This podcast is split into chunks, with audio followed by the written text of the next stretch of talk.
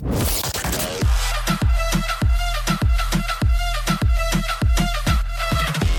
Dara, Gue Laila, and this is Kejar Paket Pintar. Box to Box Box to Box Media Network. Hai Dar, Hai lah. sehat Bu? Aduh, begitulah. Susah jawabnya ya. Susah jawabnya nih, benar. Fisik atau mental nih yang sehat? Dua-duanya nggak sehat. Kok dua-duanya kegerus gitu kan? Iya. Uh-uh. Nggak terasa nih ya Dar, kita nih setelah berapa episode tuh kemarin tuh? Kita udah hampir. Berapa tuh? Lupa Kok ya. udah mulai lupa ya, lemot nih. Pokoknya setelah sekian episode kemarin itu kita sudah mencapai ujung dari season ya Dar ya season uh, resiliensi ini. Benar. Mungkin teman-teman uh, entah ada yang sadar atau yang enggak ya Mm-mm. bahwa uh, selama episode ke belakang Iya. dari sekitar episode ke coba gue lihat ya episode ke 53 sampai sekarang itu tuh kita tuh em, dalam season yang bertemakan resiliensi. Jadi eh, segala eh, topik yang kita angkat dalam setiap episode dari episode 53 is all about being resilient, Iya. menjadi tangguh, menjadi Bisa cepet eh, bisa bangkit. bounce back, gitu ya, bounce bisa back. bangkit untuk menghadapi segala tantangan atau cobaan dalam hidup gitu kan. Mm-mm. Cuman setiap episode skenario nya aja beda-beda gitu kan. Betul, Ada betul. resiliensi yang dihadapi oleh penari, ada resiliensi yang dihadapi oleh Aktivis. wartawan, oleh Wartawan. aktivis. Ha, jadi macam-macam aja gitu kan. Hmm. Nah, kenapa sih Dar lo itu memilih musim resiliensi gitu, resiliensi sebagai tema Iya. musim ini? Dan gue ingat kenapa gue membujuk teman-teman semua di sini ya untuk eh, yuk kita maju dengan tema ini. Heeh. Sebetulnya karena bisa relate dan sedang apa yang sedang gue alami dan mungkin semua orang ya bahwa kita di masa pandemi gitu Mm-mm. tantangannya lebih berkali lipat. Nah kalau dari gue pribadi sebetulnya pengen berbagi cerita supaya gue juga ini ya mungkin bisa dibilang nggak kalah sama keadaan gitu, nggak Mm-mm. pasrah gitu. Iya. Em, jadi ya udah deh yuk kita bikin em, season ini di mana kita coba nyari-nyari cerita em, bi- biar bisa dapat inspirasi eh, dan supaya bisa belajar cepat eh, bounce back tadi sih lah gitu. Jadi dengan membuat episode ini harapan gue bisa ketemu banyak orang dan cerita-cerita mereka tuh ya nambah daya juang gue juga. Jadi untuk gitu. nyari inspirasi juga sekalian ya untuk diri sendiri ya. Betul. Tapi kalau lo dari em, selama nyusun episode ini ada nggak sih lah yang insight yang lo dapetin dan bisa untuk diri lo sendiri terapkan gitu? Insight tuh banyak banget Ah. karena dari setiap narasumber tuh selalu ada kutipan yang ah gitu kan, Iya oh ya, ini benar, dia itu gitu benar. banyak. Tapi saking banyaknya tuh gue lupa gitu kan. Mungkin kalau gue dengerin lagi episodenya gue ingat. Tapi kalau untuk gue mungkin yang paling relate kali ya buat gue, pertama adalah episode yang menuju diri sendiri karena Iya. kan tentang um, resilience fisik ya. Iya. Jadi itu kan um, tentang dua atlet lah gitu Iya. kan. Satu yang berse Diego yang bersepeda dari Belanda ke Indonesia, terus sama Mas Omar yang ultramaraton gitu. Mm-mm, Mung- Ya relate karena kan gue orangnya hobi olahraga Mm-mm, gitu. mm-mm. Jadi gue tahu kalau yang namanya olahraga tuh bukan perang fisik sebenarnya tapi perang mental. Kayak gimana bisa lo bisa, ayo, ayo, ayo gitu loh. Iya, Gimana iya. cara lo memecut diri lo, lo lari, lo mau lari 5 kilo di di kilometer ketiga tuh lo besok kayak udah mau gitu ya Mm-mm. buat yang nggak biasa Mm-mm. lari. Tapi gimana cara supaya nggak nggak nggak pertahanin, pertahanin pace-nya pertahanin gitu kan. Lo Mm-mm. boleh pelan dikit tapi jangan berhenti gitu kan Mm-mm. ayo ayo jadi gue tuh tahu persis tuh perang mentalnya sebagai uh, orang yang berolahraga gitu Mm-mm, kan mm-mm, mm-mm.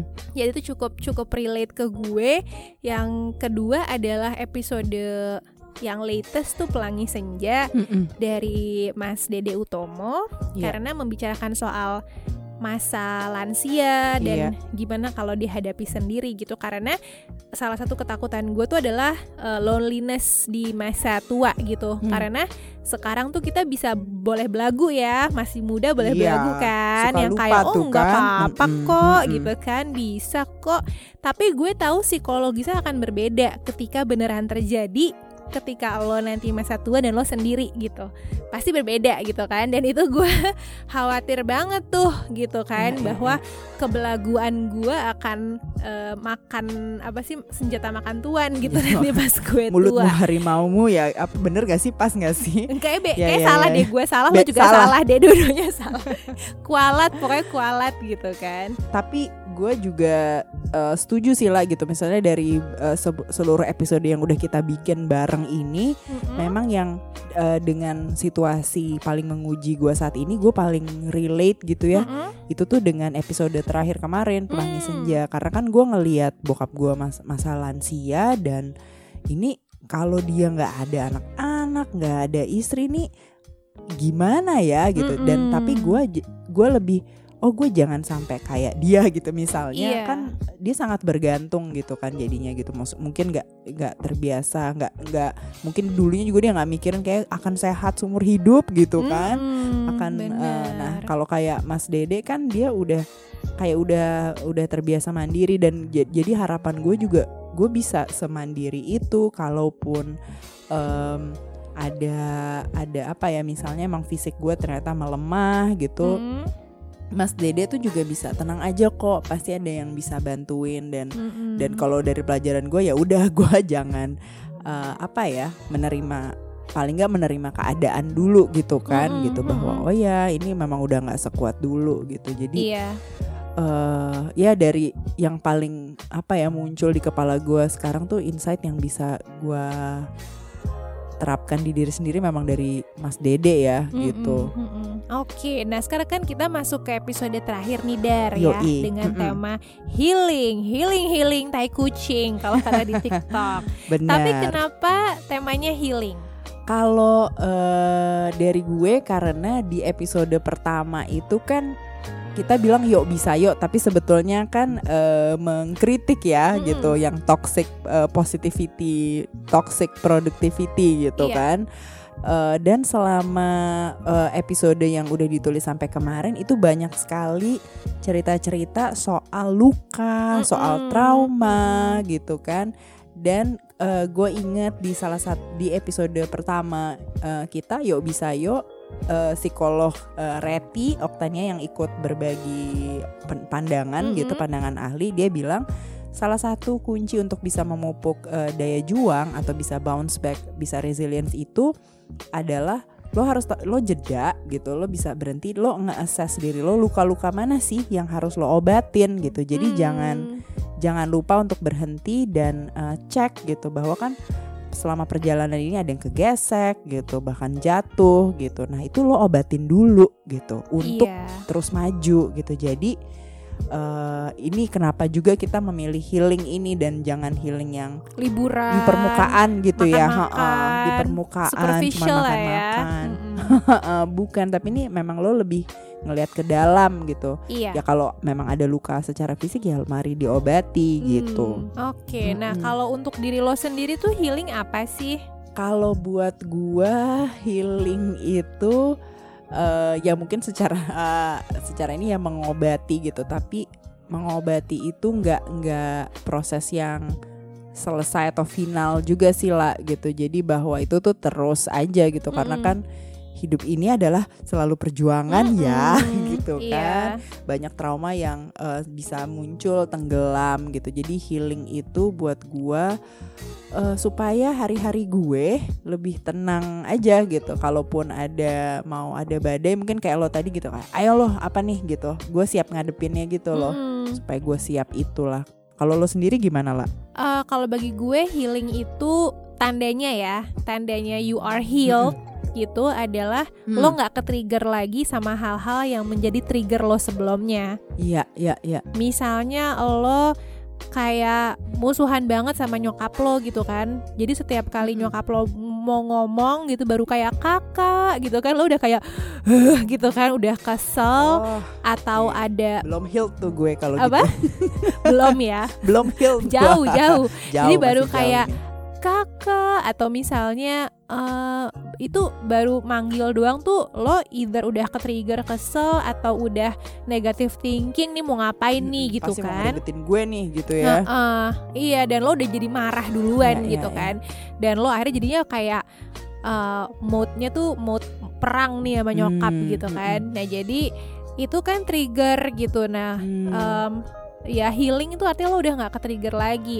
Atau misalnya lo takut bicara depan umum gitu. Mm-mm, mm-mm. ketika lo dipanggil depan umum tuh kayak lo mau pingsan aja gitu Hmm, kan. mm-mm, nah tapi mm-mm. ketika lo mungkin ada trauma lah dengan bicara depan umum. Tapi ketika lo healed ya mungkin lo tetap nggak jago ngomong depan umum ya. Tapi lo Mm-mm. nggak nggak mau pingsan lagi gitu. Lo Iya, nggak yang iya. Ha, nggak mau yang muntah lagi ketika lo dipanggil untuk bicara depan umum. Jadi eh, Hmm. santai aja gitu Iya, iya. kan jadi eh those triggers gitu jadi bagi gue adalah gimana menghilangkan trigger-trigger itu dalam hidup mungkin gue misalnya gue sama nyokap gitu ya Mm-mm. gue tetap misalnya nggak jadi akrab atau jadi kompak sama nyokap enggak tapi nggak ke trigger gitu Iya, kayak iya, ayo iya. udah biasa aja gitu gitu iya, deh iya. cuman ya panjang banget nggak nggak nggak nggak habis habis triggernya gue habis. dalam hidup sama nih gue kayak ngeliatnya Iya. wah masih jauh sekali gitu Oke, dalam episode ini kita punya beberapa cerita dari beberapa tokoh lah ya, gitu ya Mm-mm. dari ya, Mm-mm. yang akan sharing sama kita tentang healing, entah itu fisik, entah itu mental, entah itu dengan science atau dengan pseudoscience. Ya. Yuk kita ikutin. mari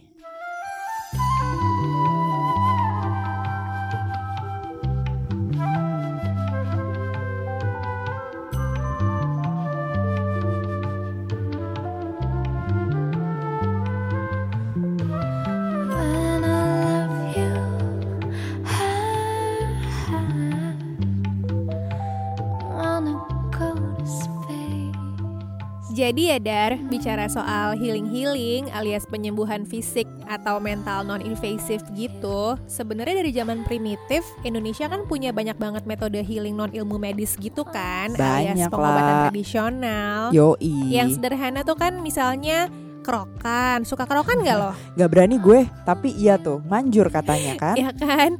Terus minum jamu, terus ada totok, ada bekam, gurah, ceragem tuh yang deket rumah lo kan bener ceria gembira loh itu artinya ceria gembira sampai berbagai macam pijat dan urut pasti kita Mm-mm. kita tahu lah ya ada banyak yang kayak gitu. Nah salah satu tempat pengobatan dengan metode urut yang paling terkenal di Jakarta adalah Mm-mm. lo pasti tahu banget nih Haji Naim. Yoi, gue tahu banget lah.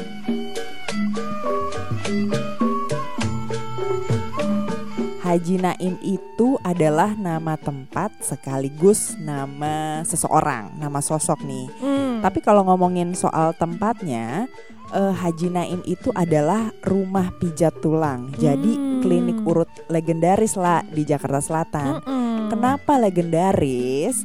Karena metode urut mereka itu bisa nyembuhin berbagai macam cedera tulang tanpa operasi dan bayarnya tuh seikhlasnya. Murah hati banget ya. Murah Hari hati gini tuh kan banget. padahal mana ada yang gratis ya nggak Itu sih? dia. Nah kalau sosoknya tuh siapa sih Haji Naim ini? Kalau nama Haji Naim itu dari sosok almarhum Pak Haji Naim, si penemu metode urut legendaris itulah. Hmm. Jadi waktu beliau masih muda, Pak Haji Naim nih o- seorang santri ya. Uh-uh. Kemudian dia mengembara keliling Indonesia untuk belajar, nyari ilmu lah gitu ya, belajar dari berbagai tempat. Mm-mm. Pak Haji Naim tuh mengembaranya bener-bener keliling Indonesia gitu, ke Jawa Timur, Banten, Cirebon. Nah, gongnya itu dia di Cimande, Jawa Barat tuh. dia seorang santri sebetulnya. Dia seorang santri, kemudian kemudian eh, meranjak agak remaja, dia mengembara dia, cari ilmu gitu kan. Dia ke Banten juga ke guru-guru ya. Kemudian ke Jawa Timur juga dan dia memperdalam ilmu pengobatan. Tapi dia fokus ke patah tulang beliau. Eh, akhirnya setelah beberapa eh, kota dia mengembara karena dia fokus ke patah tulang, eh, tibalah dia ke eh, Cimande gitu kan. Cimande, kemudian dia pelajari ilmu Cimande. Namun karena dia dibekali dengan beberapa ilmu yang dimiliki, jadi eh, variasi. Artinya teknik-teknik yang digunakan tekniknya sendiri. Mungkin lo familiar dengan daerah Cimande, Jawa Barat sebagai pusat ilmu silat ya. Mm-mm. Malah katanya silat Cimande tuh aliran silat yang paling terkenal, terus paling Hmm. sakti juga, Hmm. sekaligus Hmm. paling tua di Indonesia. Hmm. Katanya sih pahlawan Betawi si Pitung itu belajar silatnya juga di Cimande. Tapi selain silat tuh Cimande juga terkenal sama ilmu pijat lah Hmm. gitu. Dan menurut gua masuk akal sih ya gitu. Kenapa di sana juga terkenal ilmu pijat? Kalau bayangan gua sih secara silat pukul-pukulan kan babak belur tuh ya. Kan harus disembuhin. ah, jadi paling enggak mereka harus tahu pertolongan pertamanya lah dalam menolong tubuh mereka yang udah lebam gitu. Bener, bener. Nah, di Pak Haji Naim adalah salah satu orang yang ngedapetin ilmu urut di Cimande, tapi terus beliau padukan dengan tekniknya sendiri karena kan beliau belajar di banyak tempat Dikombin tuh. ya. Kombinasi. Jadi deh metode urut Haji Naim yang legendaris itu. Nah, terus di tahun 1960-an Pak Haji Naim ngebawa ilmu pijatnya dari Cimande ke Cipete, Jakarta Oke, oke. Selatan.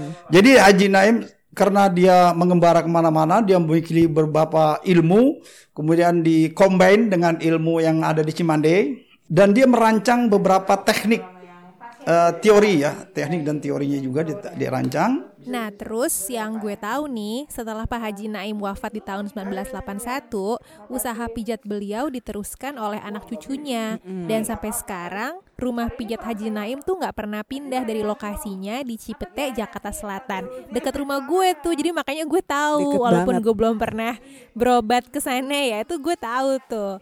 Nah, yang ngobrol bareng kita ini adalah Pak Haji Tamrin, anak ketujuh dari 13 anak Pak Haji Naim.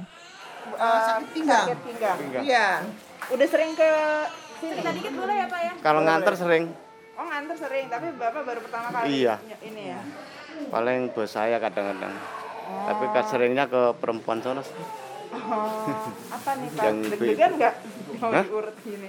Eh, karena penyakitnya nggak begitu parah bagi saya gitu lah.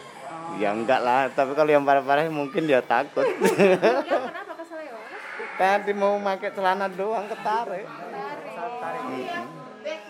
Suatu siang gue sama Laila main ke klinik Haji Naim di Cepete nih. Ini kalau buat gue bukan pertama kalinya gue ke sini karena beberapa tahun lalu gue tuh pernah berobat karena terkilir dan gak cuman sekali gue dua kali terkilir, dua-duanya gue ke Haji Naim lah. Oh gitu. Ah, ah. Lo kenapa terkilir dan kapan tuh waktu itu? Kapan aja tuh kira-kira? Itu uh, seinget gue pertama kali terkilir yang parah sampai kaki gue segede gajah gitu ya. Itu di tahun 2014 kalau nggak salah gitu. Jadi awalnya gue ke rumah sakit, dibawa ke IGD rumah sakit, dibebet-bebet, terus uh, suruh ke ortopedi. Nah bapak gue udah kelamaan ke Haji Naim aja. Nah gue ke Haji Naim lah itu pertama kalinya dengan deg-degan. Oh my god. Lo inget kan pas kita ke sana ke sana kemarin tuh banyak orang ngantri dan sedikit lah terdengar teriakan-teriakan. Nah, Iya.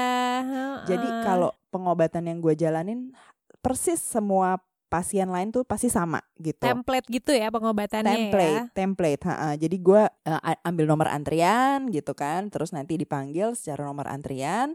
Eh, kemudian eh, ketika udah eh, nomor antrian gua, gue dipersilahkan duduk berhadap-hadapan sama si terapis urutnya nih, Mm-mm. gitu kan. Ditanya dulu nih kenapa, dilihat gitu. Jadi waktu itu kaki gua yang bengkak dilihat, terus dia juga ngecek ke panggul gua gitu kan. Mungkin berhubungan tuh soalnya. Nah, Hmm, Oke. eh begitu udah berhadap-hadapan dia mulai ngurut deh tuh. Hmm, mantap. Diurut lah. Apa itu rasanya, Kak? Oh, jangan ditanya. Itu tuh sakit banget lah. Dan itu gua ba- itu gue terkilir ya. Jadi gua nggak kebayang kalau yang patah tuh kayak gimana Hmm, gitu. Dan hmm, hmm. Dan kalau di bagian lain tuh eh, kayak apa gitu ini pergelangan kaki loh gitu jadi gua nggak tahu kalau misalnya bahu apa lebih sakit tapi Mm-mm. pergelangan kaki aja tuh sakit banget lah gitu Mm. pas gua diurut dia tuh sekalian ngolesin eh, minyak urut nah ini juga katanya minyak saktinya Cimande lah gitu Mm, Oke. Eh, eh, jadi diurut pakai minyak itu yang juga kemudian dicampur sama kuning telur gitu Mm. jadi ngurut berapa kali dia balurin minyak itu eh, yang Mm-mm. dicampur juga sama telur gitu Mm. nggak lama ya gua dipijet itu sekitar 10 menit Mm-mm. Eh, udah selesai dia pijet dia tutupin eh, kapas lalu udah kapas terus supaya nggak gerak dilapisin bambu tipis gitu di Hmm. area eh, terkilir gua baru deh di eh, bebet-bebet gitu Oke. setelah gua dibebet itu dia bilang gue disuruh balik seminggu lagi nah jadi em, itu udah begitu aja tuh pengobatannya dan untuk setiap cedera tulang tuh sama lah gitu Mm-mm. karena gua nggak ngelihat perbedaan ya gitu karena kan kita duduknya deketan-deketan tuh antar pasien gitu Iya. jadi gua ngelihat gitu misalnya sebelah gua bahu terus depan gua pergelangan tangan gitu itu mirip sama persis gitu Apa pun minyaknya sama, cederanya, pokoknya prosedurnya sama apa pun ya. cedera Iya, Kok bisa betul, sih? apa pun Bingung gue. Ajaib kan Terus sembuh Nah, aja gitu kan. Terus sembuh aja, tapi sebelum gua dipersilahkan eh, minggat dari kursi urut itu, gua dikasih satu kertas yang berisi pantangan. Jadi Hmm. ada makanan eh, yang gua nggak boleh eh, konsumsi gitu selama masa pengobatan itu. Jadi Oke. karena kan gue disuruh seminggu lagi balik gitu, ya udah selama seminggu itu se- sebelum balik gua nggak boleh makan beberapa makanan gitu. Nah terus eh, setelah gua selesai, nah gue cuman ngasih donasi ke box uang mereka. mm. Jadi di tempat pendaftaran ngambil nomor tuh ada box gitu. Gue bilang gue bilang ini donasi karena memang nggak masang tarif lah. Oke. Jadi misalnya terkilir kaki itu bebas, lo boleh bayar serelanya aja. Hmm. Dan menurut gua eh, yang datang ke Haji Naim tuh beragam banget. Misalnya ada yang bawa mobil, tapi ada yang motoran bertiga gitu. Jadi Mm-mm. kelihatan lah eh ininya. Jadi kalau mungkin lo nggak mampu, kemampuannya beda-beda ya.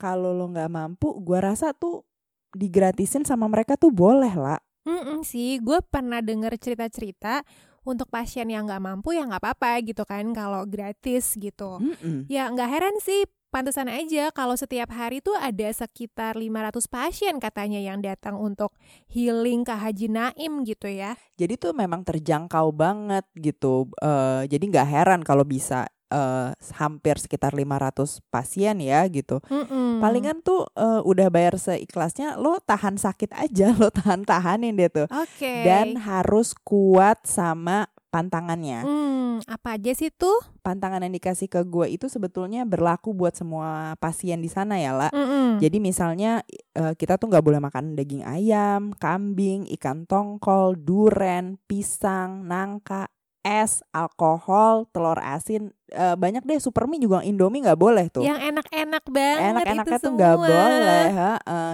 Dan ini ya ajaibnya nih ya. Kalau ada pasien yang ngelanggar pantangannya, si ahli urut tuh tahu loh lo ngelanggar. Karena gue ketahuan lah. Oh gitu. Oh gitu. Mm-mm, Kenapa lo melanggar? Lo alkohol ya lo yang mabok ya?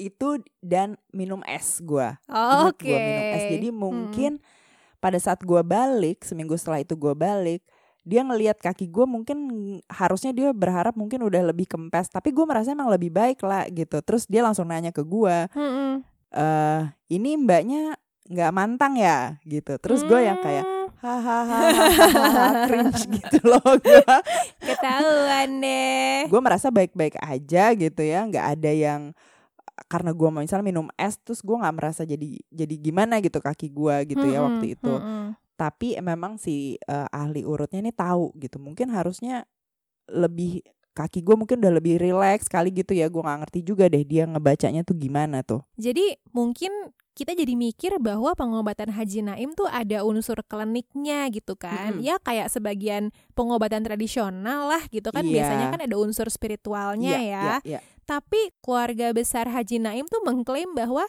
teknik urut Haji Naim tuh sebenarnya logis-logis aja kok. Iya, Karena pada prinsipnya tulang kan bisa nyambung sendiri ya gitu. Kayak kita dulu misalnya Mm-mm. luka jatuh tuh kulit eh, nanti nutup sendiri kan sebenarnya Iya. walaupun korengan dulu Mm-mm, gitu kan. Iya. Heeh.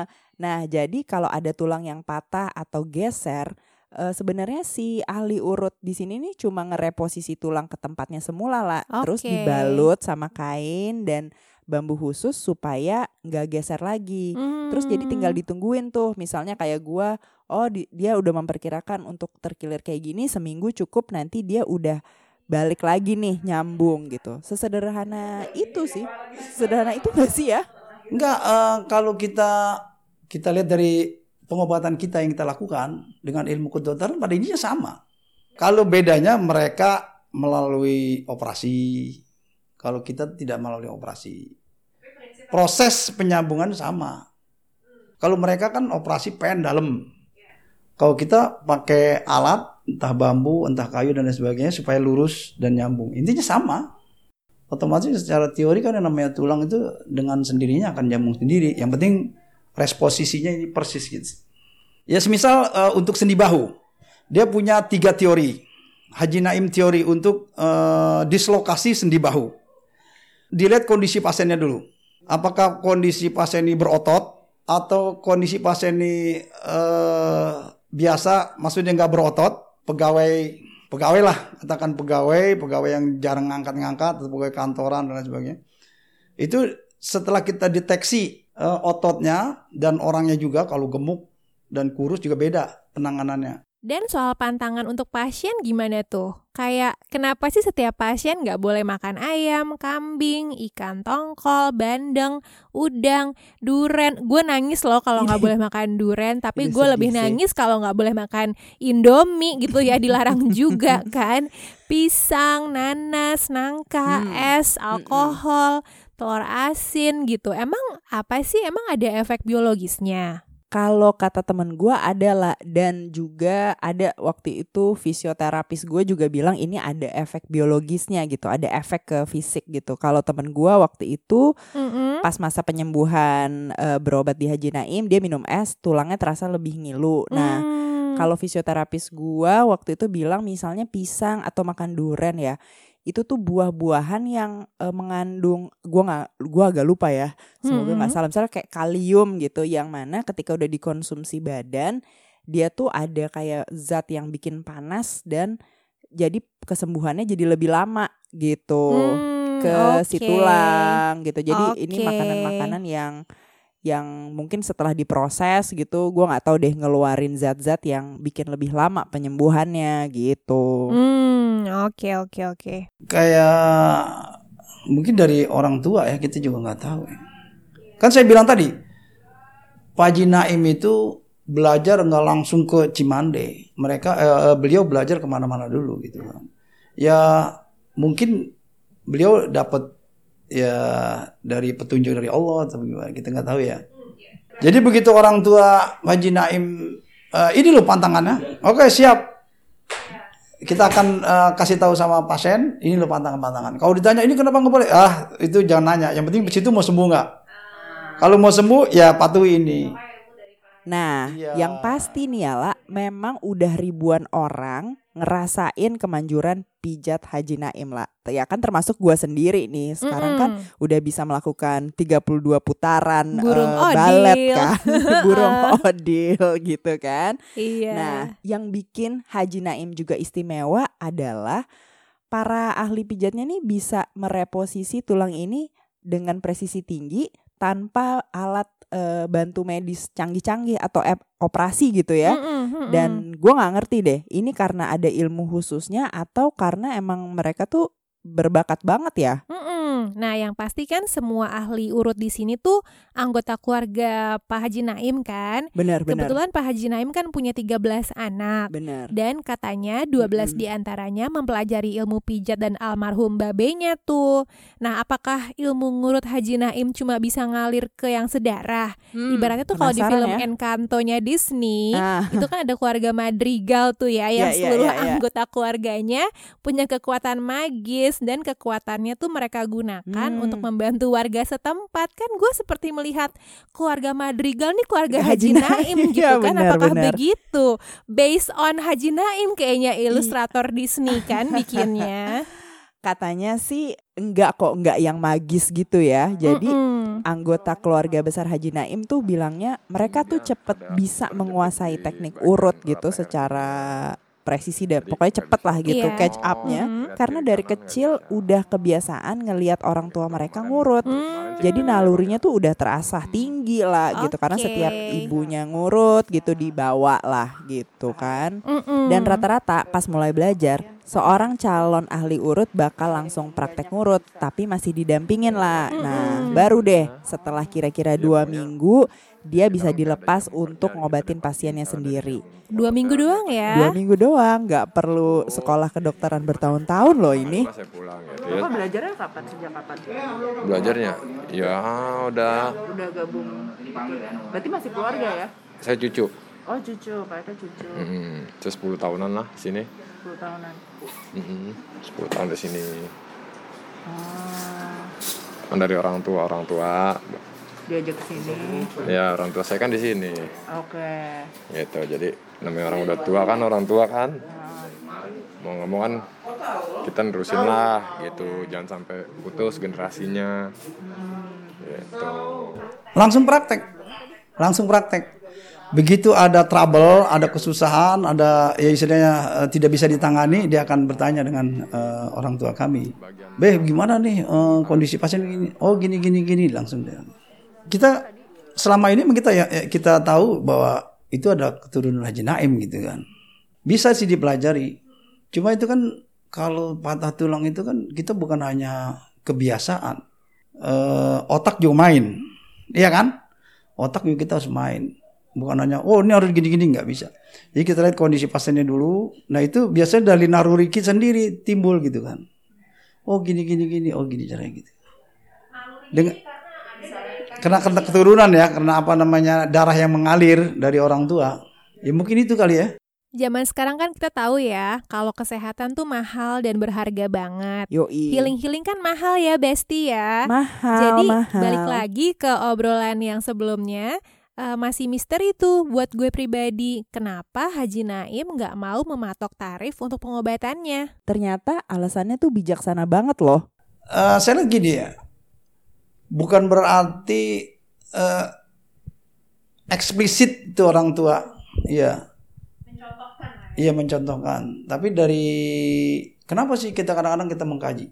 Kenapa sih orang tua itu nggak boleh tarif ya, nggak pasang tarif? Eh, seikhlasnya gitu. Oh mungkin kita beraba-raba ya.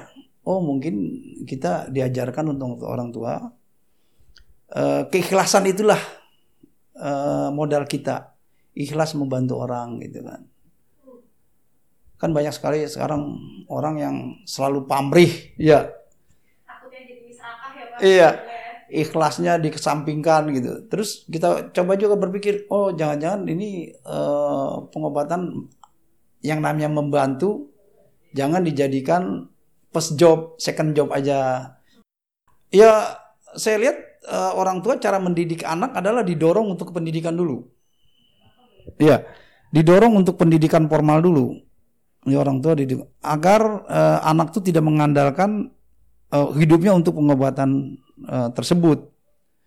Jadi bolehlah terjun tapi eh, jangan semata-mata nyari uang di situ. Untuk itu saya lihat nih, saya lihat eh, kenapa sih kita tarif tidak eh, di- di- dibikin tarif ya? Saya lihat orang tua untuk mengajarkan kita bahwa kita eh, bisa hidup tanpa ilmu pengobatan gitu kan. Jadi mereka dididik formal dulu, ada yang kerja juga profesinya, ada yang dagang dan sebagainya dan pengobatan sebagai eh, second job aja gitu kan.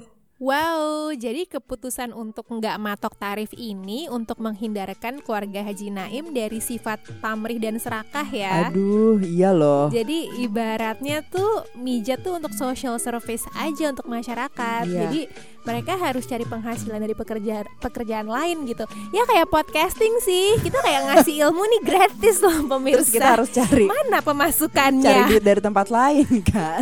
iya. iya, jadi bener banget lah. Keluar dan keluarga Haji Naim tuh juga percaya penyembuh segala cedera tulang ini bukan dari mereka sebetulnya, Hmm. tapi melainkan ya berkahnya Allah Subhanahu wa taala. Hmm. Dan mereka sebagai terapis tuh cuman perantara, jadi nggak perlulah nyari uang dari situ. Yang namanya pengobatan itu kalau istilah eh, keren ya, yang namanya terapis ini kan pengobatan hanya usaha. Ya kan? Dia berusaha untuk resposisi tulang. Apakah Pak Haji Naim bisa menyembuhkan? Tidak. Iya, yang menyembuhkan Allah Subhanahu wa taala. Istilahnya kalau kita belajar ilmu kesehatan itu resultat perbentenes sama eh, reperbentenesnya. Jadi perjanjian usaha dan perjanjian hasil gitu kan. Kalau kita inspanning perbentenes kita adalah perjanjian hasil eh usaha. Kita perjanjian usaha. Pengacara, dokter, terapis hanya usaha. Ya kan?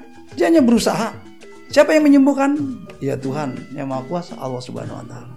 Gue makin yakin deh inspirasi Disney untuk film Encanto tuh sebenarnya keluarga Haji Naim. Gue juga jadi yakin loh, lah. betul juga loh ini. Anyway, dalam episode ini kita nggak cuma akan membahas healing fisik seperti yang dilakukan Haji Naim. Karena jujur aja, masyarakat kita sih udah cukup menghargai dan mengakui penyembuhan fisik ya. Iya, Tapi masyarakat kita masih kurang mengakui healing mental.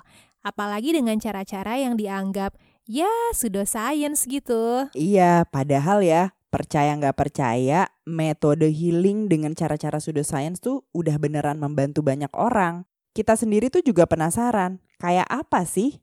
Ya udah deh yuk, simak. Cus! When medicine has no answers for you, where do you turn? Oh my god. It's like the craziest high school science experiment you've ever done. Just because it's crazy doesn't mean it's wrong. You're looking at the, this camera. I started filming more and more people all over the world from my bed. Hi, Jen. Hi. You know what it is about being observed? It's that people feel sorry for me. Baby, I'm so sorry. I have the strength of a mountain, I've got We're kind of both organizing a day of protest as well as organizing individual protests. And the stars they burn bright. All of those things, those really simple things. There's the sun. That life was gone, but here I have this new one, And I'll take all you throw at me. and I have to fight for it. Barusan adalah Jennifer Brea dari Amerika yang didiagnosa terkena penyakit bernama myalgic encephalomyelitis atau lebih dikenal dengan nama chronic fatigue syndrome. Sampai sekarang, banyak dokter yang belum bisa menyimpulkan apa penyebab utama penyakit ini. Salah satu dokter Jennifer bilang kalau gejala chronic fatigue syndrome yang Jennifer alami ini muncul karena distant trauma yang mungkin nggak dia ingat sama sekali. Jadi nggak ada penyebab biologisnya. Mungkin dengan kata lain, Jennifer tuh dibilangin gini, sakit di badan lo itu sebenarnya dari pikiran aja. Padahal Jennifer betul-betul merasakan sakit di sekujur tubuhnya, dari kepala sampai kaki. Setelah didismis begitu, Jennifer Brea mulai merekam perjalanan dirinya dalam menghadapi penyakitnya ini. Sampai akhirnya, rekaman Jennifer dijadikan film dokumenter berjudul Unrest. Dokumenter tersebut nunjukin berbagai gejala yang Jennifer alami, juga perjalanan pengobatannya. Dari mulai pengobatan modern, pengobatan alternatif, berbagai pil yang dia telan, segala tes dia lakukan, sampai mengikuti saran-saran diet holistik kayak pindah lokasi ke tempat yang lebih kering, atau minta suaminya tuh selalu ganti baju tiap nyamperin dia. Seperti Jennifer, gue yakin banyak orang yang sudi melakukan apa aja demi kesehatan dan well-beingnya. Artinya, gak cuma demi menjaga kesehatan fisik, tapi juga kesehatan mental alias kewarasan. Di tahun 1985, seorang neuroscientist bernama Dr. Candace Pert menerbitkan penelitian yang groundbreaking di tahun itu. Hasil penelitiannya membuktikan bahwa ternyata emosi bisa memicu peptide. Apa itu peptide? Google sendiri aja deh ya. In- ini tuh semacam protein asam amino yang juga diproduksi tubuh. Nah, si peptide ini ngebawa chemical message ke seluruh tubuh kita nih ya. Dan ternyata pesan ini bisa ngubah sel dalam tubuh secara kimiawi. Intinya, Dr. Candace Pert bilang, the body and mind are not separate and we cannot treat one without the other. Em, yang paling sering terjadi nih ya, kalau misalnya aku punya dapat kabar berita buruk gitu ya, dulu langsung diare. Aduh perutnya nggak enak, tiba-tiba keracunan makanan. Ada aja pokoknya masalahnya dengan perut gitu. Dan ternyata memang ujungnya eh bukan ujungnya, rootnya pasti pelajari memang kecemasan gitu. Anxiety kalau kata anak zaman sekarang anxiety. Ya memang itu bahasa Indonesia kecemasan. Aku punya kecemasan yang sangat berlebihan gitu. Ini Andra Alodita, seorang lifestyle blogger, influencer, digital creator, dan juga seorang fotografer. Sebagai seorang lifestyle dan beauty influencer, Andra nggak cuma rutin sharing soal perawatan kecantikan misalnya, tapi juga soal perjalanannya dalam menjaga wellness. Memang, Andra itu peduli banget terhadap kesehatan baik fisik maupun mental. Andra nih cerita kalau dia itu sebenarnya sangat pencemas. Saking cemasnya, kalau lagi khawatir, dia itu bisa sampai diare, mah, atau sakit kepala. Ini ada loh istilah ilmiahnya, yaitu psikosomatis. Kondisi di mana gejala sakit fisik timbul karena dipicu oleh pikiran atau emosi kita. Jadi bukan karena luka fisik ya. Karena ingin mengatasi hal ini, Andra mencoba berbagai metode healing. Selain ke dokter, Andra juga nyoba get in touch dengan kejiwaannya. Tapi hal ini nggak sesederhana itu. Karena tahu nggak sih sebenarnya Andra itu adalah anak indigo. Em, waktu awal pandemi aku mulai eh, gelisah. Waktu itu aku ingat banget COVID masih di Wuhan bulan Desember. Tapi aku punya penglihatan yang memang dari aku udah punya penglihatan-penglihatan dari kecil gitu ya. Tapi kok makin kuat gitu. Di situ aku aku ingat tahun 2019 awal pandemi aku belum bisa mengakui bahwa aku anak indigo. Em, aku stres banget, aku gelisah seada-adanya, aku nggak tahu mau pergi ke mana. Dalam arti aku nggak tahu mau bertanya dengan siapa, apakah yang aku rasakan benar, apakah bisikan-bisikan yang aku dengar itu benar.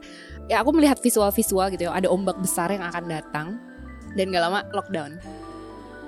Dan ternyata memang benar kan? Iya kadang-kadang kayak mau tidur dengar bisikan, itu udah, memang udah dari kecil. Tapi selama ini aku denial. Sampai akhirnya tahun 2019 aku memutuskan untuk eh, apa ya mencari mentor gitu ya. Kebetulan ada ibu mertuaku yang memang sudah beliau memang konselor, backgroundnya psikolog dan memang tempat curhat aku gitu kan. Nanya-nanya-nanya terus mulai akhirnya oke deh aku mau terapi gitu aku mau terapi aku mau mencari mentor aku belajar sana sini Sebelum mulai konseling dengan mentornya, Andra itu sudah gemar menulis jurnal. Dan dalam sekian banyak buku jurnalnya, isinya tuh didominasi oleh catatan berbagai kecemasan Andra. sampai sekarang kalau Dara lihat art journaling eh, apa jurnal art aku itu isinya cemas takut khawatir cemas takut khawatir. Di situ aja. Memang memang itu yang tiga hal yang cukup mendominasi gitu ya. Tapi aku belajar untuk berdamai gitu. Untuk berdamai dengan menulis jurnal dengan melakukan proses healing dengan belajar mindfulness. Walaupun ya sekarang aku masih tetap suka anxious tetap sering khawatir kadang-kadang emosi meledak ya itu part of my healing journey gitu. Tapi bisa dibilang kalau harus membandingkan dengan Andre yang 8-10 tahun yang lalu aku sekarang bisa lebih jejak gitu dengan apa yang terjadi. Walaupun kadang-kadang ya wah, goyah juga gitu. Awal pandemi adalah titik di mana Andra ngerasa segala sesuatunya berubah 180 derajat. Andra merasa kondisi rumahnya tuh jungkir balik dan dia jadi overwhelmed ngadepin segala hal dalam hidupnya. Yang terberat, pandemi bikin Andra nggak bisa kabur dari situasi ini. Ya kabur dengan ngafe atau jalan-jalan misalnya. Andra harus menghadapi semua permasalahannya tanpa pelarian. Dulu aku pelarian mulu darah. Jadi kalau misalnya kebetulan rumah aku dekat eh, salah satu mall yang kece gitu ya. Jadi di saat aku sedih, bete di rumah, aku akan kabur, aku akan shopping, aku akan ngopi di situ. Sedangkan pas pandemi aku nggak bisa ke mana-mana kan aku nggak bisa ke mana-mana aku harus menghadapi pasangan is, eh, anakku dan juga kondisi rumah yang semuanya tuh jungkir balik gitu pas pandemi kayak wow kok tiba-tiba ini kok tiba-tiba sekolah online gitu jadi di situ aku menghadapi em, realita baru dan oh ini kenyataannya seperti ini. Nggak bisa balik tiba-tiba kayak Andre yang dulu kamu kabur ke mall atau kabur keluar kota gitu. Di saat itu aku berusaha untuk berdamai dengan diri aku dan apa yang aku rasakan. Walaupun wow rasanya luar biasa kayak dikulitin gitu. Kayak gimana sih ganti kulit gitu Dalam situasi ini, ternyata nulis jurnal nggak cukup untuk mengurai kecemasan Andra yang bertumpuk. Akhirnya, Andra ketemu dengan seorang mentor yang menyarankannya untuk melakukan art journaling. Si mentor bilang, kalau perasaan kamu nggak bisa dicurahkan dengan kata-kata, coba dengan gambar deh. Eh, ternyata manjur.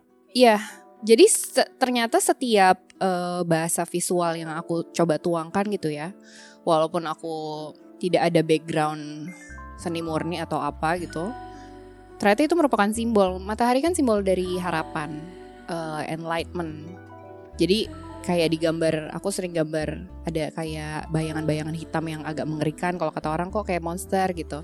Tapi ada mataharinya, terus Andrea warna-warni. Itu sebenarnya Andrea sedang transformasi gitu ini ada satu gambar yang di sebelah kiri itu ada pohon, lalu ada tulisan-tulisan aku, dan di sebelah kanan ada mata seperti seekor naga. Lalu ada gambar, ada stiker ini ceritanya Andra. Aku juga suka scrapbook kan soalnya. Jadi kayak lagi malas gambar, aku akan scrap gunting atau tempelin stiker. Nah di sini aku tulis hello begitu sapa aku kepada monster yang datang ke mimpiku. Sepertinya ingin menyampaikan sesuatu kepadaku. Entah apa itu pesannya, tapi ya aku di sini. Aku melihatnya dan mengakui keberadaanmu. Apa pun yang ia hendak sampaikan pada diriku, aku anggap sebagai petunjuk jalan yang dapat memberikan aku eh, sebuah clue yang mungkin aku butuhkan dalam misiku. Proses healing adalah proses yang panjang dan gak instan. Dan biasanya gak bisa langsung dicapai dengan satu metode. Begitu juga dengan Andra yang gak cuma melakukan art journaling. Dia terus mencoba berbagai metode lainnya. Oke, dari em, proses healing aku selama tiga tahun terakhir aja ya, Dara ya. Jurnal udah pasti, meditasi, terus aku belajar apa, eh, aku pressure. Em, kayak saat aku gelisah gitu ya, aku mencoba untuk tapping. Terus aku coba Reiki, crystal healing, chakra balancing, pokoknya macam-macam aku udah nyobain gitu, walaupun tidak sebanyak itu. Kalau ngomongin soal crystal healing, alasan awal ketertarikan Andra terhadap kristal sebetulnya sederhana. Dia seneng dan gemes aja ngeliat batu-batu kristal yang cantik. Lama-lama dia mulai mengkoleksi dan merasakan manfaat baiknya. pertama kali main kristal sebenarnya ikut-ikutan. Ikut-ikutan karena ternyata memang sudah diprediksi tahun 2019 2000 2019 2020 kristal healing akan booming. Jadi pertama karena gemes. Gemes lucu ya kan suka hal biasa ya suka hal-hal estetik gitu. Eh, tapi aku melihat sekarang kristal itu seba- sebagai sebuah tools juga sama seperti journaling yang membantu healing aku. Jadi memang kristal ini dipercaya punya healing properties gitu ya dan energinya cocok-cocokan dengan pemiliknya gitu-gitu. Nah, itu tuh kata kuncinya. Tools atau alat. Jadi harus diingat ya, dalam berbagai metode healing gak ada satupun benda ajaib yang bisa bikin hidup kita mendadak bahagia. Mau itu essential oil, singing bowl, atau batu kristal. Jadi jangan anggap batu kristal itu adalah batu ajaib untuk disembah ya. Bagi believersnya, batu kristal hanyalah alat bantu untuk mencapai spiritual wellness. Ya kayak kalau kita mau masak, kita kan perlu alat-alat seperti panci atau pisau. Tapi yang menghadirkan makanannya ya kita sendiri. Hal ini juga ditegaskan oleh Emily, seorang kolektor batu kristal yang akhirnya menjadi founder dan owner toko kristal bernama Canggu Crystals. Tiap hari pasti adalah kristal di pocket in my pocket or like I use it in my, jewelry kayak it's, it's sort of becomes my kayak my amulet gitu loh. Jadi kayak my talisman. Uh, and I really believe kayak kristal tuh bantu banget uh, untuk aku memanifestasi sesuatu untuk bantu aku calming my overdriven mind gitu untuk ya bantulah uh, sebenarnya it's a, it's a tool ya. Kayak itu sebagai alat aja sebenarnya kristal. Aku juga nggak yang kayak jadi worship kristal atau batu.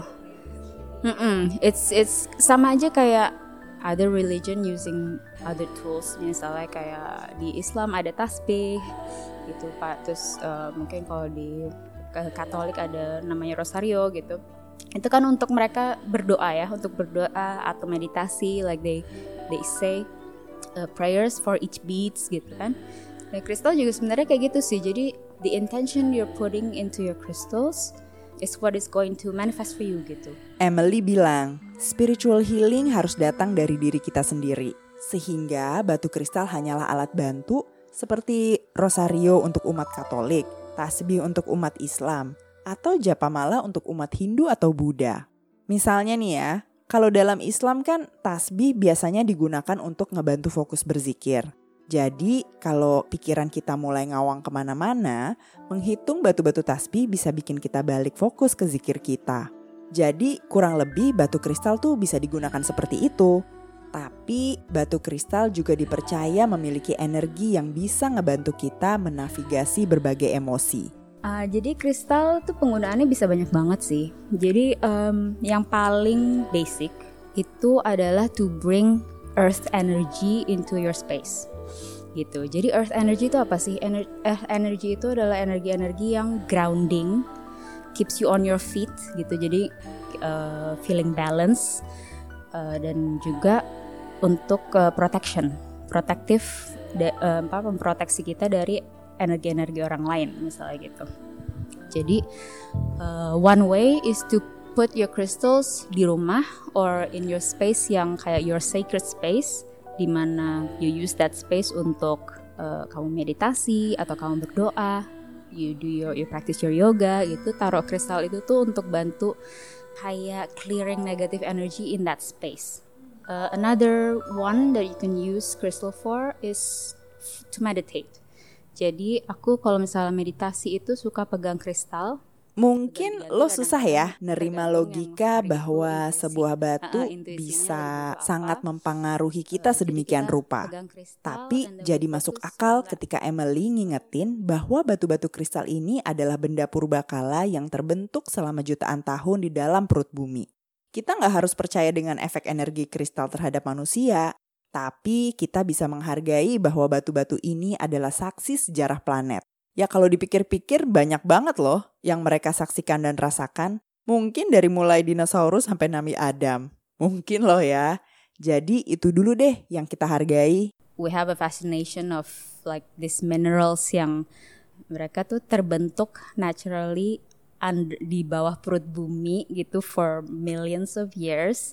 Terus kita at this day and age bisa unearth this mineral yang I, I just feel it's very magical ya. Kayak kayak rasanya tuh setiap kali lihat kristal baru yang kita tahu ini tuh hand mind loh. Kayak somebody took their time to the mountains going with their their tools their axe gitu untuk dig up these crystals from the earth gitu. Dan sampai ke tangan kita tuh berasa gitu kayak oke okay, ini kristal every time I look at a crystal gitu I'm a very nerdy person.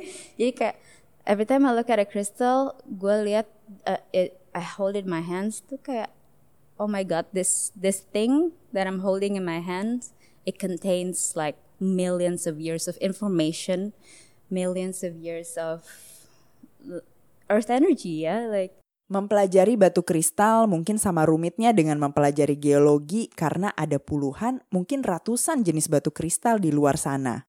Ada quartz, ametis alias kecubung, turmalin, selenite, safir, sitrin, garnet, dan banyak lainnya. Setiap batu kristal terbentuk jutaan tahun dalam perut bumi dan punya energi yang berbeda-beda. Sehingga kalau lo percaya, efek ke kitanya pun berbeda-beda. Jadi aku kalau misalnya meditasi itu suka pegang kristal, ganti-ganti kadang-kadang tergantung yang hari itu intuisi, uh, intuisinya lagi butuh apa. Uh, jadi kita pegang kristal and then we focus on that crystal bringing us what what energy we need uh, in our life at that moment. Uh, dan itu bantu bantu kita juga untuk fokus on our breath, bantu untuk jadi kayak it's kind of like a fidgety tool juga sih gitu. Jadi uh, saat meditasi kan kita we have of course kayak monkey mind kan nggak bisa di uh, uh, gitu. Nah kristal itu bisa untuk jadi alat untuk ya untuk kita tetap fokus, untuk kita balik lagi to our intention kayak meditasinya tuh untuk apa gitu. Walaupun banyak yang nganggap crystal healing itu hanya placebo, sebenarnya metode-metode yang dianggap sudah sains tuh nggak pernah betul-betul terlepas dari sains kok. Misalnya aja nih ya, fungsi dan energi dari salah satu batu kristal yang paling umum yaitu quartz. It's the most abundant mineral on earth. Mau nggak mau tuh kita pasti punya this type of connection sama uh, quartz crystal dan quartz crystal juga we actually use them in a lot of our everyday technology devices gitu kayak in your watch, di laptop, di your computer, your phone itu ada quartz crystal di dalamnya. Gitu karena it's a very uh, good electrical conductor. Uh, dia karena sangat konsisten untuk mengalirkan energi uh, listrik gitu. So I feel sebenarnya kalau scientifically orang ngerasa quartz crystal can be beneficial in our technological advances, menurutku juga it can be beneficial if we use it holistically as well gitu. Sebagai pengguna, Andra juga ngerasain energi dari batu-batu kristal yang dia miliki. Jadi aku bawa dua dua kristal, yang satu pyrite, yang silver. Uh -uh. Ini bentuknya raw gitu, cantik banget dan um, terkenal karena dia membawa hoki dan cuan. Jadi cocok ini taruhnya di tempat kerja kayak Dara gini ya, atau misalnya um, dipakai uh, kalau misalnya jadi aksesoris gitu ya jadi cincin atau kalung pyrite ini cocok saat kita lagi mau business meeting atau deal-dealan sama orang gitu ceritanya. Gak sih biasanya aku memang taruh di ruang kerja. Satu lagi ada rose quartz um, diameternya mungkin kira-kira ini 4 cm cocok gitu ya buat digenggam di tangan. Dan um, seingat aku pro, uh, rose quartz itu promotes self love. Jadi di saat aku lagi merasa goyah atau apa bisa aku suka megang-megangin ini dan ternyata ukuran yang seperti ini itu ada fungsinya juga. Jadi saat kita cemas atau saat kita merasa uh, tidak nyaman gitu dengan sesuatu, kita boleh pegang. Atau kayak bisa dipijit-pijit di badan. Dan seperti Andra, awalnya Emily tuh tertarik pada batu kristal karena bentuknya yang cantik. Aku tuh sebenarnya my interest in crystals itu udah uh, sudah dari kecil sih. Dari kecil tuh my mom and my grandmother itu suka koleksi kayak batu-batu untuk dijadiin kayak family heirloom gitu. Untuk dijadiin uh, perhiasan, terus juga like they pass it down gitu. Jadi sebenarnya awalnya suka dari um, dari karakteristiknya sih dari uh, their physical look gitu ya. Jadi awalnya tuh suka batu uh, dikumpulin, terus aku I started my jewelry business. Jadi awalnya bikin bikin bikin perhiasan gitu. Nah terus aku pindah ke Bali waktu itu, and then I started my jewelry business there. Uh, dan di sana aku nggak tahu uh, in my journey I I met people yang emang mereka lebih aware tentang healing. Tapi setelah pindah ke Bali, Emily jadi dapat wawasan bahwa ternyata batu kristal juga bisa ngebantu well-being kita. Di Ubud gitu kan, it's the mecca of uh, self healing. Terus banyak yang praktis yoga, banyak yang praktis ayurvedic yang lebih ke holistic healing lah gitu. Nah dari situ juga aku belajar nyobain sedikit-sedikit, and then I met with uh, a friend yang dia itu kerja untuk healing jewelry company nama apa bilangnya gitu. Uh, aku lihat their their business dan nggak tau kayak klik aja gitu kayak oh oke actually like these stones yang aku koleksi dari dulu tuh sebenarnya it can give me something it can be a tool for me untuk apa ya expand my my awareness expand my uh, my healing journey gitu.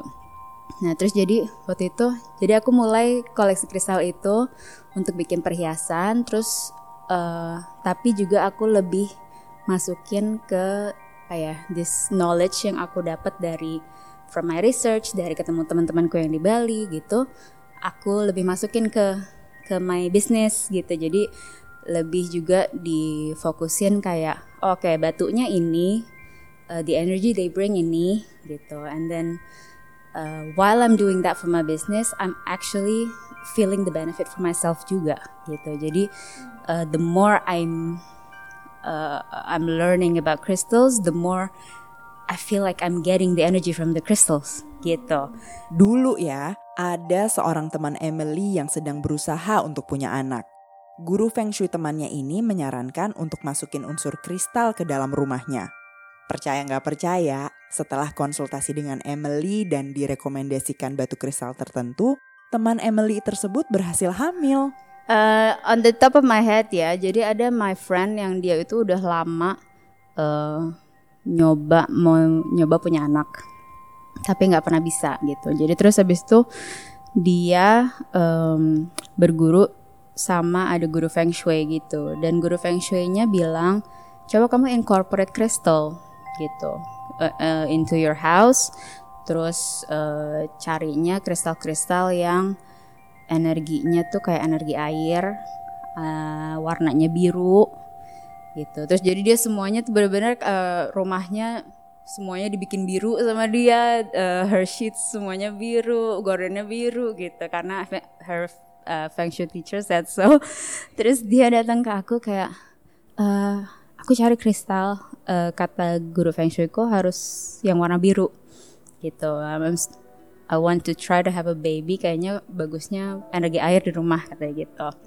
Oh iya yeah, oke okay. um, ada sih sebenarnya banyak beberapa kristal yang uh, belief propertiesnya untuk fertility gitu. Tapi kalau emang carinya warna biru uh, I have this crystal namanya celestite gitu. Celestite itu energinya propertiesnya tuh uh, it's very calming very angelic very kayak very dreamy lah gitu. Jadi kalau misalnya if you're um, it's a very high vibration juga. Jadi kalau misalnya kamu lagi down gitu pakai crystal celestite tuh uh, it lifts lifted up your spirits gitu. Terus oh ya yeah, yeah, I like that one gitu.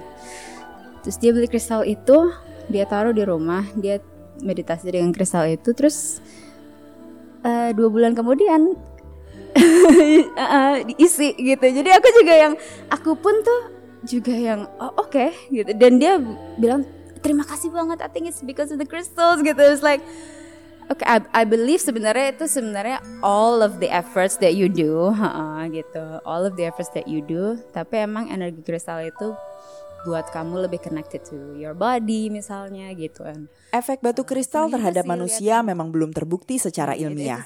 Tapi sains sudah membuktikan bahwa emosi kita bisa memicu perubahan sel tubuh. Mungkin aja kristal bisa membantu kita healing lewat emosi dan pikiran.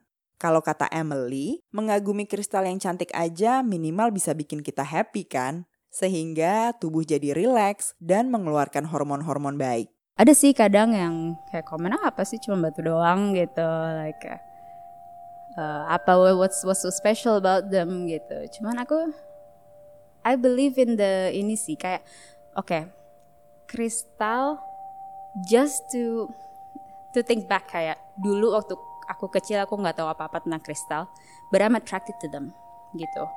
Jadi just because of their physical um, uh, uh, keindahan fisiknya gitu, it gives me joy. I think that's just that's like the the bare minimum you get from crystals gitu. Jadi emang ada juga sebenarnya my my clients yang mereka nggak pakai kristal mereka untuk meditasi, but they they collect because they think it's pretty gitu and it, it brings them joy and that's enough menurutku gitu nggak akan bawa kamu energi negatif gitu dengan kamu koleksi kristal skeptisisme, keraguan, dan nyinyiran terhadap holistic healing itu pasti ada. Dulu kalau ada orang yang meragukan dan mengkritik metode healing Andra, katanya tuh dia bisa langsung ngamuk. Tapi sekarang Andra bisa jadi lebih bijak ngadepinnya. Tentunya nggak semua orang serak dengan metode yang dia jalani ya. Jadi buat Andra, jalanin aja lah apa yang cocok untuk diri masing-masing. Kalau komentar pertanyaan itu biasanya dari dulu tidak berubah ya, Dara sama seperti orang lain gitu. Kalau eh, lagi stres coba ibadah gitu kan? Sholat dong gitu. Dekatkan diri bukan menulis jurnal gitu ya. Terus itu sih. Itu kayak selalu ya. Kayak maksudnya kalau kita lagi ngobrol-ngobrol sama teman-teman gitu yang sedang proses juga pasti kayak gitu. Kalau stres makanya sholat gitu. Lu sih nggak pernah sholat gitu kan. Nggak pernah doa ya gitu. Lah ya kan kalau ibadah nggak di post dong ngapain? Masa harus di IG live? Gue lagi sholat sholat malam gitu. Buat apa gitu kan? Jadi em, selalu ada pertanyaan pertanyaan menyentil. Dulu aku sensi banget. Dulu tuh kayak 2-3 tahun lalu aku sensi banget ditanyain kayak gitu. Tapi sekarang aku merasa oh ya nggak apa-apa. Mungkin pemikiran dia seperti itu tapi aku punya cara lain untuk healing gitu. Salah satu goal Andra dalam perjalanan healing dan wellnessnya ini adalah to be happier, kind, and calm. Dan Andra paham bahwa perjalanan menuju goal ini bisa panjang sekali, bahkan mungkin never ending. Misalkan aja hari ini Andra merasa tenang dan damai. Bukan berarti hari berikutnya bisa terus begitu, sehingga proses healingnya dianggap selesai. Em, aku sebenarnya ya kalau dipikir-pikir bukan tujuan ya, tapi aku ingin hari-hariku lebih damai dan sejahtera sih gitu. Bukan artinya kayak kaya atau kayak wah happy all the time nggak kayak gitu. Tapi bagaimana menjalani hari-hariku dengan lebih light gitu. Nggak yang bangun tidur ngeluh atau em, ngerasa terbebani, gampang tertrigger karena dulu aku gampang sekali tertrigger. Diomongin apa sama orang, aku langsung ngamuk gitu tanpa bertanya misalnya gitu. Paling sering sama orang tua aku ya, trigger eh, apa? Aku jadi akhirnya nggak nggak sopan lah. Jadi ngomel-ngomel sendiri sama orang tua aku gitu. Dan em, aku ingin mengobati luka-luka batin yang ada gitu ya. Sekecil atau sebesar apa pun aku berusaha berdamai dengan itu gitu. Karena itu ya part of my life gitu ya dan itu tidak bisa diubah jadi aku berusaha kayak oke yuk kita berdamai yuk gitu dan sampai sekarang masih banyak luka-luka yang aku coba proses gitu ya kadang muncul kadang hilang kadang muncul kadang hilang ya tapi tujuannya supaya hati lebih damai Seperti yang Laila sempat ceritakan di awal, salah satu tanda kita healed dari luka batin adalah kita tuh udah nggak ke-trigger lagi oleh apa pun yang biasanya memicu reaksi kita. Jadi ketika trigger itu datang, kita bisa santai aja dan berpikir rasional. Tapi eh, bagaimana misal melihat luka itu saat trigger itu datang? Kalau dulu mungkin langsung wah nangis gitu ya drama gitu ya. Tapi mungkin saat trigger itu muncul lagi aku bisa melihat oh ya muncul. Oke. Dia mau ngomong apa ya sama aku gitu. Trigger ini mau bicara apa ya sama aku? Apa yang aku harus lakukan ya gitu. Sebagai pengusaha kristal, Emily nggak melihat bisnisnya ini hanya untuk cari untung. Instead, Canggu Kristal juga berusaha untuk terus meningkatkan kesadaran orang-orang terhadap pentingnya self-healing serta mental health. I just feel grateful karena aku ngerasa ngeliat nih this world is becoming more aware gitu. Ada kayak this collective consciousness se- semenjak pandemi gitu ya. Orang-orang tuh mulai kayak kebuka gitu pikirannya. Uh, I really love that we have this movement di mana orang put so much time into their self healing karena I feel like it's going to make this world a better, kinder place. Terutama di Jakarta juga yang kalau misalnya back then tuh kita ngelihat Jakarta tuh kayaknya tuh ya itu tadi like very young energy, like everybody's like uh, climbing up the uh, uh, uh, uh, exactly. Ba- banyak yang kayaknya tuh mau ke mana sih? gitu ngejar apa? gitu. Tapi sekarang nih kayak I feel lebih banyak lagi apalagi banyak juga influencer-influencer yang lebih ke sekarang lebih ke holistic healing. Mereka juga sharing their their apa journaling. Mereka uh, yoga mereka reiki mereka maksudnya these influencers yang bikin um, their followers tuh lebih aware kalau oh, oke apa uh, living in balance is also important gitu. Nggak cuman kita ngejar duit aja terus gitu tapi juga uh, abundance will come to us kalau kita aligned gitu. It- it's just my only hope gitu kayak all of the crystals that we kita jual apa sekarang ada di rumah orang-orang di sek- sekitar Jakarta ini gitu that it will bring good energy into their lives it will only bring them positivity only bring them joy gitu dan juga karena the more you're joyful the more you're happy gitu kayak keseluruhannya nanti kita akan jadi community yang lebih damai gitu lebih lebih baik to each other ya Menjadikan dunia lebih baik bukan berarti kita harus selalu bersikap manis dan menekan kemarahan atau kesedihan kita ya. All emotions are valid. Tapi kata Andra, emosi marah, sedih, atau kecewa itu kita akui aja, terus diproses deh. Supaya bisa jadi emosi yang lebih baik. Um, ini mungkin pertanyaan salah satu pertanyaan yang paling sering gitu ya, apalagi saat orang melihat aku kok sering banget rajin banget nulis jurnal. Um, aku pernah baca gitu ya, aku lupa di mana. Maafkan aku jika aku lupa menyebut sumbernya. Tolong ingatkan aku jika teman-teman ada yang tahu. Tapi eh, beliau ngomong seperti ini di Instagram. Aku baca di Instagram.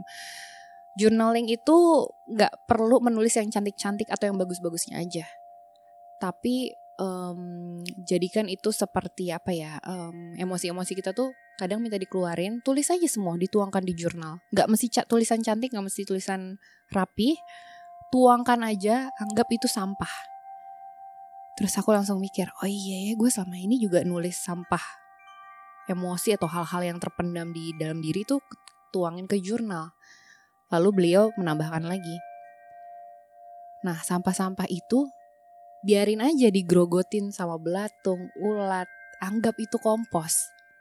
Kompos itu nanti kan didaur ulang menjadi tanah yang subur, yang bermanfaat untuk orang lain atau hal lain kan. Kebetulan aku di rumah juga bikin kompos. Aku ngerasa relate banget. Memang begitu aku berusaha menuangkan terus menerus ke dalam di atas jurnal, di dalam jurnal aku akhirnya emosi-emosi yang tadinya mungkin terkesan tidak enak, tidak nyaman, akhirnya menjadi sesuatu yang indah. Misalnya Andra jadi lebih wise, Andra lebih sabar. Jadi ternyata aku mendaur ulang emosi aku menjadi sesuatu yang lebih baik. Itu luar biasa sih. Maaf aku lupa sumbernya siapa, tapi terima kasih telah membagikan cerita itu dan itu aku pegang sampai sekarang. Dan itu sangat luar biasa. Jadi buat teman-teman yang mungkin masih ragu-ragu menulis jurnal, ayo kita daur ulang yuk. Lebih ramah lingkungan.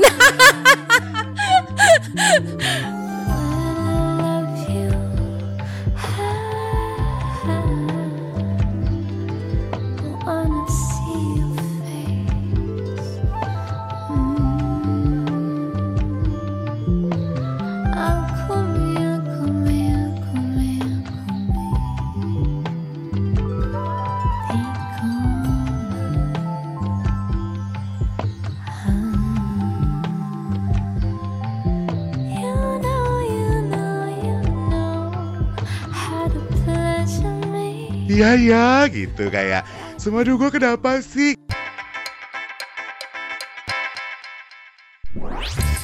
asal orang itu mau peka terhadap simbol. Itu kenapa kalau kita bilang orang dulu kok sakti-sakti ya? Karena orang dulu itu distraksi pikirannya tidak banyak.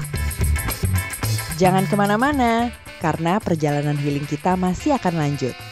Di episode selanjutnya, kita akan ketemu seorang pembaca tarot dan seorang teman yang mencoba neurolinguistic programming. Dengar juga pengalaman Dara dan Tria nyobain terapi alternatif. Jadi makin waras, apa malah was-was ya? Stay tuned.